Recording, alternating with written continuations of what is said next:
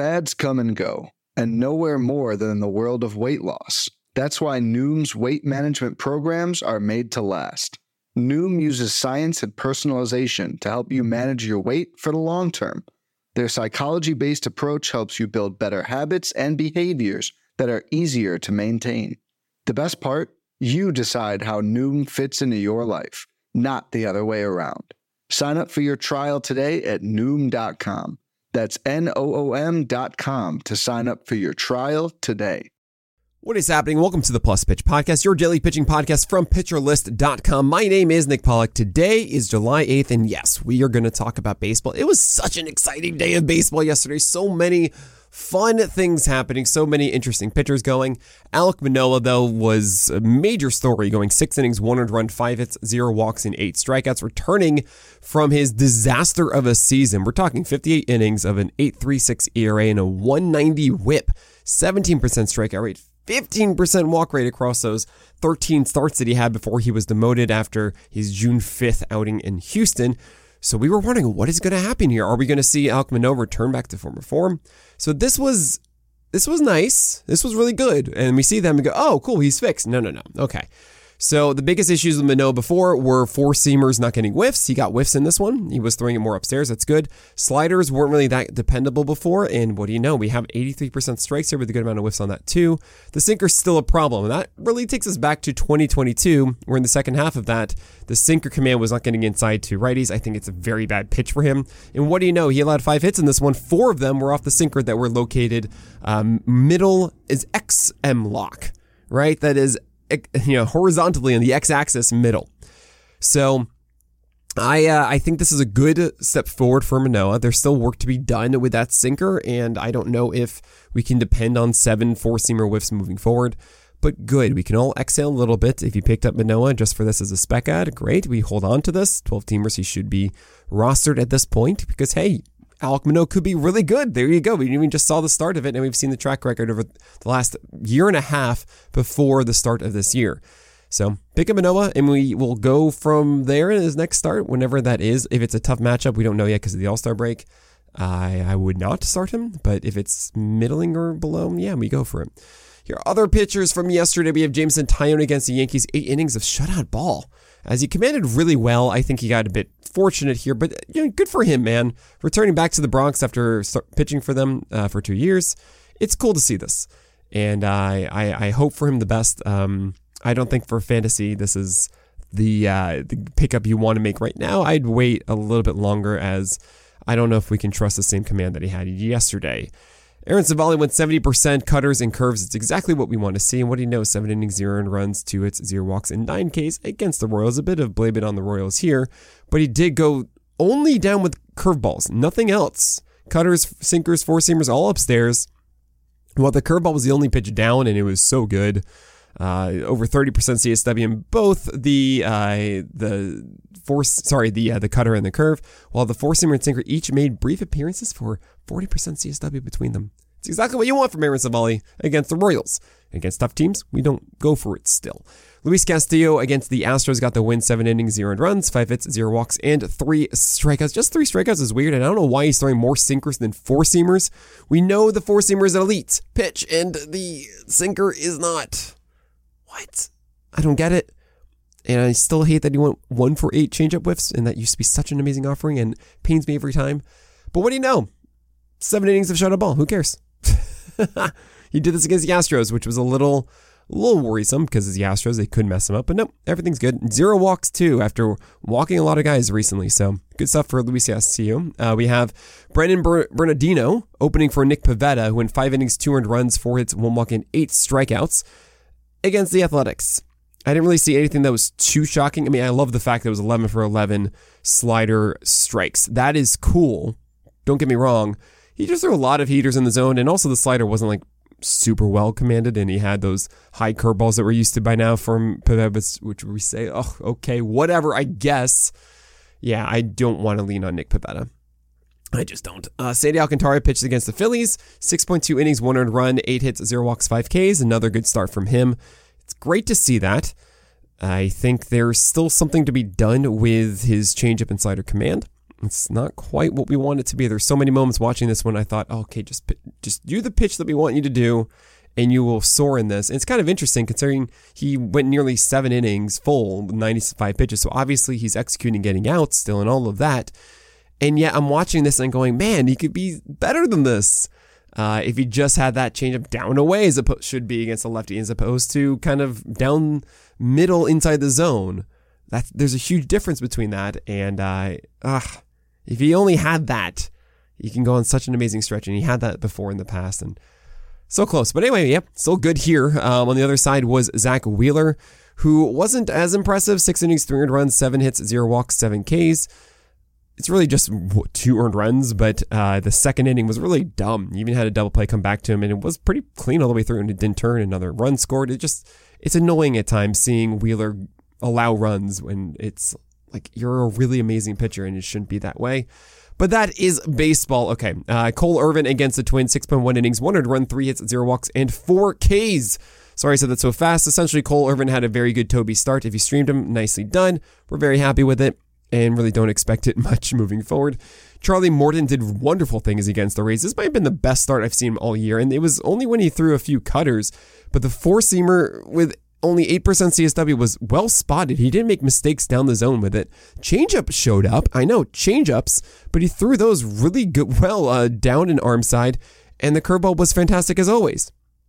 I mean, it was it was really nice. 6.1 innings of one earned run, four hits, two walks, and six Ks against the Rays with a win from Morton. Good stuff.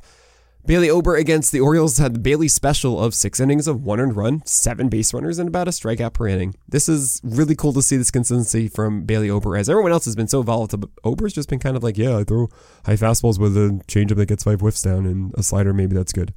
It's it's cool. Tyler Glasnow against Atlanta. Honestly, doesn't matter who he pitches against. He's going to do whatever he does. It was 5.2 innings of one earned run, two hits, one walk, and eight Ks, right? After struggling against poor teams, he does really well against Atlanta, but because it was against Morton, he didn't get the win here, got the loss instead. But yeah, I mean, I think we just start Glasnow regardless and understand that it's probably going to be good 80% of the time and bad 20% of the time. And that's just how it's going to be. Maybe 75 25, but still. And Zac Gallen ace is going to ace against the Pirates. Seven innings, one earned run, four hits, zero walks, five Ks. Kind of weird as he's going upstairs more with four seamers these days. And the low location um, that we normally see from the changeup and curveball weren't really there, and that's why you see 5Ks as opposed to something much better than that, six whiffs only. Also, to see 17 called strikes on uh, high four seamers, kind of weird. Um, but it worked. It's the Pirates. Who cares? Blame it on them. Uh, and uh, we're happy with Zac Gallen.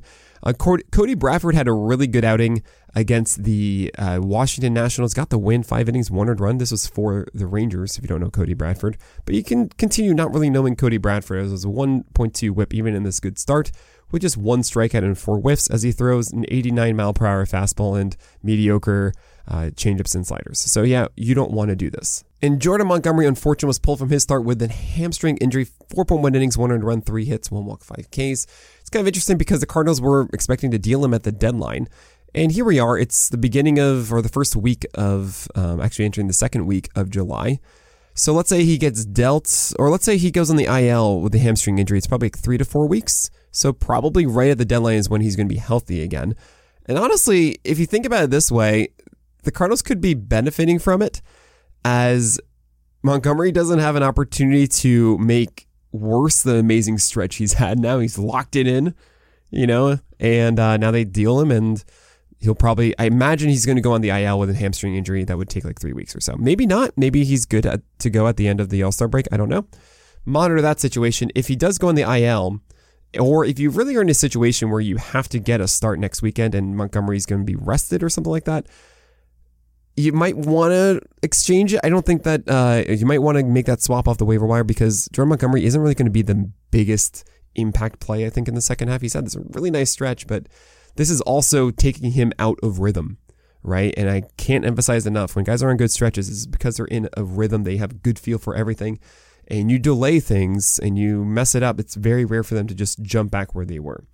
All right, we're going to talk about everybody else today, uh, tomorrow, and of course, yesterday's games after this break. Are you ready to step up to the plate and show off your fantasy baseball skills? Check out Underdog's Fantasy 7th Inning Stretch Tournament from now through July 14th, where you can build your dream team and compete against your friends for the $150,000 in total prizes.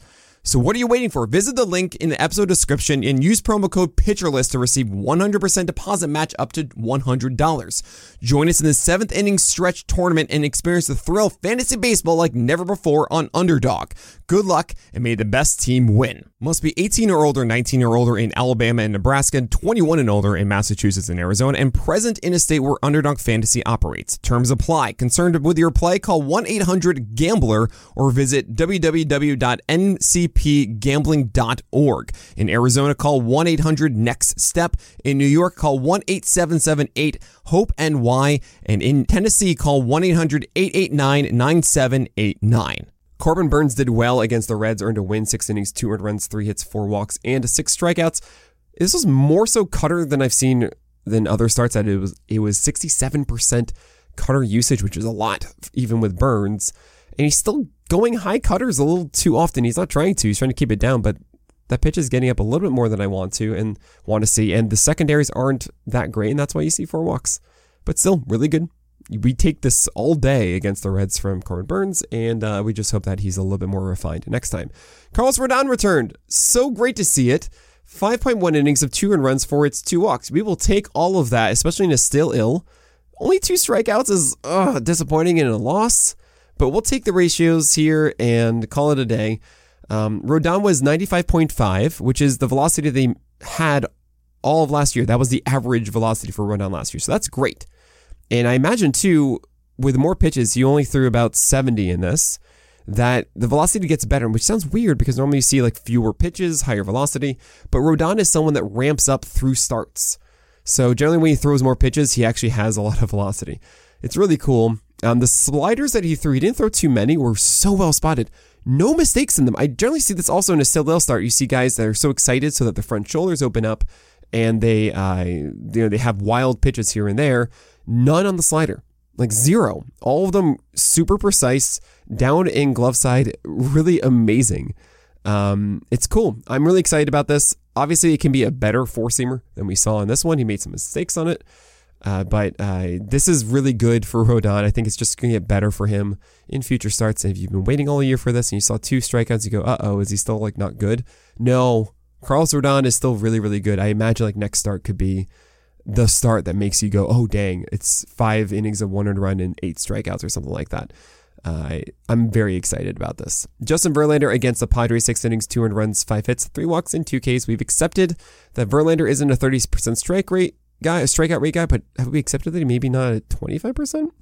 I don't know. Um, as long as he gets his four seamer upstairs, his slider command is really good right now. So just do that, and maybe Verlander can be more than uh, that 25% strikeout guy. Austin Gomber did well for Austin Gomber. World, uh, six innings, two earned runs, five hits, zero walks, and one strikeout. I'm going to butter my bread with this. Uh, I got the win though. That's cool. No one started him, and we're not going to start him moving forward. Ross Stripling went 3.2 innings against Rocky Road, uh, two earned runs, four hits, zero walks, three Ks. Yeah, the changeup was the thing that made him really interesting last year, and he threw it just 11 times for 18% CSW. So even if he does get stretched out past the 65 pitches that he threw here, we're not really going to chase it. Yu Darvish is so interesting to me. He has been ever since I started doing podcasts with Fast. I think he's the most talked about pitcher we've had on the show. Um, and uh, yeah, Darvish against the Mets returned from 14 days rest as he was dealing with an illness. Four, five innings, three runs, seven hits, three walks, and four Ks. Only nine whiffs, 26% CSW across 100 pitches. So once again, we have something new from him. He threw more curveballs than any other pitch. It was 22 hooks and it was sub 50% strikes. That's not good. Look, at the way I see it with Darvish is at some point, he's got to learn how to command his stuff. And I, I, I find it so fascinating going through the whole list of like eight different pitch types. He essentially, to me, has okay, let's go through this. He has the curveball. Yes, that's a definitive one. He has a cutter. That's a definitive one. He has two different types of sliders a slow one that is, or like a slower one, and then a harder one. I think the slower one is really bad. I think the harder one is not the cutter, it's like 88 or so. That is actually a good one that he can command well. He has a sweeper that can be very good, doesn't really command it well. This one, like he threw the sweeper in the middle of the zone. Um, Darvish then does have a splitter. He threw 13 of them for 10 strikes, which is really good. And then he has a four seamer and a sinker. So there really is this massive separation of stuff. In my dream world of what Darvish does, I just need him to throw two pitches where he wants them to go. I don't know what those are. I imagine it's one of them is a, is of the breaking balls. Is it the curveball? Because the curveball was looking good in the beginning, and then he lost it later. Maybe I mean even with the com- the command of the ones he threw, it was just kind of like in the zone and not, you know, I guess bottom half of the zone, but not really like the prime Gallen curveball or Civale from today, right? Uh, the cutter can be that pitch, but I don't really know. I want to think one of these three sliders, that is the two, the slower one, the harder one, and then the sweeper, one of those actually becoming, okay, that is the pitch that I'm just going to rely on like 30% of the time, 35%. And then I want to see something else, maybe the cutter, maybe it's the four seamer or sinker or something else that is just like, yes, I'm going to put it in this spot constantly. I don't believe this will happen. And I think we're just going to get kind of this chaos a lot. Now, at some point, something is going to click where, he, I mean, I think last year he even went like three pitches a lot and it was really good for him. And I imagine it would be a lot better for you, Darvish, than the 4.87 ERA and the 127 whip you've seen right now, which makes him actually a very interesting buy low to me. Um, because I think a lot of managers are just done with it. And no, we have half the season left. And Darvish has very much done this before. We've actually been high on him in drafts because of how good his July and August have been in the past. So I'm buying in. Also, the fact that this start was after the whole flu thing, or not the flu, the illness for two weeks. I'm buying in the second half of Yu Darvish. Okay. Seth Long, sorry, not Seth Long, Sam Long, who you think, wait, isn't that a Giants guy? Yeah, no, he's he's part of Oakland now. I guess, opened for them, did terribly, and Luis Medina came in after for six innings of four and runs, seven hits, one walk, and nine strikeouts, which is kind of strange because Medina is a fastball slider guy without any of them being great, and we don't expect strikeouts. But the slider was great here. 52% CSW, 9 over 23 whiffs is really, really nice. It's just not going to stick around in all likelihood. So we don't really want to chase Luis Medina right now, but hey, maybe it keeps sticking and we can actually say something about it, and that's cool. Daniel Lynch, six innings, three and runs, six hits, one walk, and three strikeouts against the Guardians. He did not go with the changeup. No, he went with the slider more. Yes, thank you. But the command of it's still really bad. It's like middle of the plate, like dead middle. One day, Daniel Lynch is going to go four seamers up, sliders actually down in glove side, and changeups down in arm side. And if he can do that, there's legitimate potential here from Daniel Lynch. But asking someone to just have really good command all of a sudden is a very hard thing to do, and I'm not going to touch Daniel Lynch. Trevor Williams, absolutely not. Tony Gonsolin against the Angels got the win, but 6.2 innings of four and runs, seven hits, one walk, five Ks. This is the actual regression because he didn't pitch that differently from when he was doing really well. He's just allowed two home runs. And there you go. That's it. I mean, really, that's what the takeaway should be here of Tony Gonsolin because, you know, those that want to say, like, oh, he was so good before, now he's just so bad. Like, no, no, no. He's pretty much the same pitcher. It's just, this is how fortune actually works. So I think Tony Gonsolin's a Toby, and that's fine. Uh, Griffin Canning against the Dodgers, 2.2 innings, four runs, five hits, one walk, and zero strikeouts. We weren't chasing this one because it was the Dodgers, but I'm really disappointed to see that Canning's secondary stuff didn't really work. Um, I wouldn't really judge him too much for this one. And uh, monitor the matchups moving forward for your 12 teamers and 15 teamers. Honestly, I would be holding on to Griffin Canning for the second half. Rich Hill has not been good for a bit, and he didn't do well against the Diamondbacks with five earned runs in four innings, and we move on. Uh, Hunter Brown, Dylan Cease, Andrew Abbott are all here as well, and there's Alex Faedo, seven earned runs of 3.2 innings, but yeah, that was against the Jays, and obviously not going to do that, and don't care at all. Um, let's go with Hunter Brown. Three innings of five earned runs, eight hits, three walks, and eight Ks, 17 whiffs for a gallows pole. What's so interesting about him to me is that he earned 10 whiffs on his four seamer, and Hunter Brown doesn't really earn whiffs on his four seamer. I mean, he kind of has recently, it's because he's trying to figure out his repertoire. And at one stage of it, he needs to figure out how to command his slider and curveball. It kind of reminds me of Tristan McKenzie in the way right now, where slider's kind of all over the place. Sometimes the curveball's really good, sometimes it's not. And the fastball's all over the place a bit. And that's Tristan McKenzie. Ta da. But Hunter Brown could be a low called strike guy with the slider and slider kind of in the zone and curveball um, underneath. He could also be a high four seamer guy, but then sliders and curveballs down a lot. But the thing is, we haven't really seen him master either approach, and when he tries one or the other, it's just not refined. So I think Hunter Brown has the the arsenal to make this really work. Absolutely. And it's Houston, which is a really good place to pitch, not only because of the defense and, and offense, but also because of the organization that will help him get to where he needs to be. So second half Hunter Brown, I think, is also a really good buy low. I think he just gets better with time and refinement because oftentimes guys struggle when they just don't have the not just the stuff, but also the execution. Um, and Hunter Brown has the, the stuff and actually has decent execution. It's just about game plan, I think, really with him. And that's actually the easiest one to tweak and figure out. Dylan Cease, I think, just got unlucky here. He got singled out uh, for 11 hits, five earned runs in six innings, zero walks, and eight Ks. The slider was great. Um, the slider was way better than we saw in the last three starts 17 whiffs, 38% CSW, actually for a golden goal here and uh, don't really grade him negatively here for the, the starting against the Cardinals. But you kind of understand that you're going to keep going after Dylan Cease now. You're going to have the peaks and valleys. You're going to have the volatility, and that's just kind of how it is. And then there's Andrew Abbott. Yeah, so I took so much flack for for ranking Andrew Abbott at 37 because I didn't recognize he was a 12 strikeout guy. But you guys, the listener, understood exactly where I was coming from, and I appreciate all of you reaching out.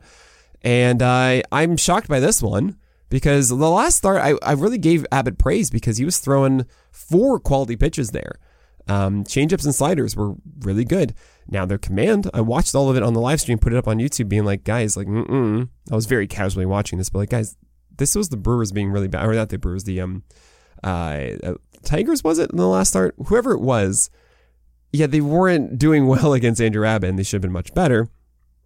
But uh, still, like the changeup was a new thing, and that's really cool for Andrew Abbott. Well, yeah, so the slider and curve went two for 27 whiffs in this one.